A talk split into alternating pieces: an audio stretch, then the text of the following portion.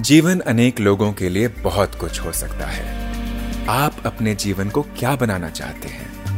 इस exclusive Spotify podcast पर गुरुदेव के साथ जीवन जीने की कला की खोज करें। डिप्रेशन हो रहा है इसीलिए कि वैराग्य नहीं है जीवन में। लगता है बिल्कुल विपरीत है। जहाँ वैराग्य होता, वहाँ डिप्रेशन का कोई गुंजाइश ही नहीं है। तो वैराग्य माने ऐसा नहीं, उदासीपन नहीं है।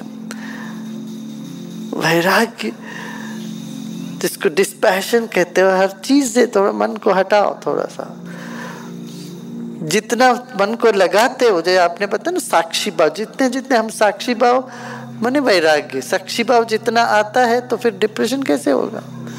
जीवन में नीरसता छा जाती है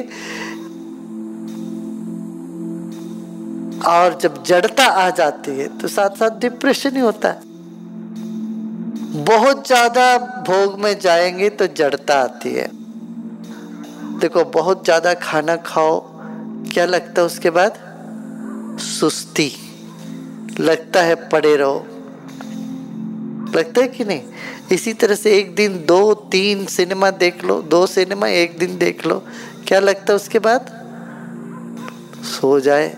ऐसा लगता है ना? मैंने तो देखा नहीं। लोग तो कहते तो इस तरह से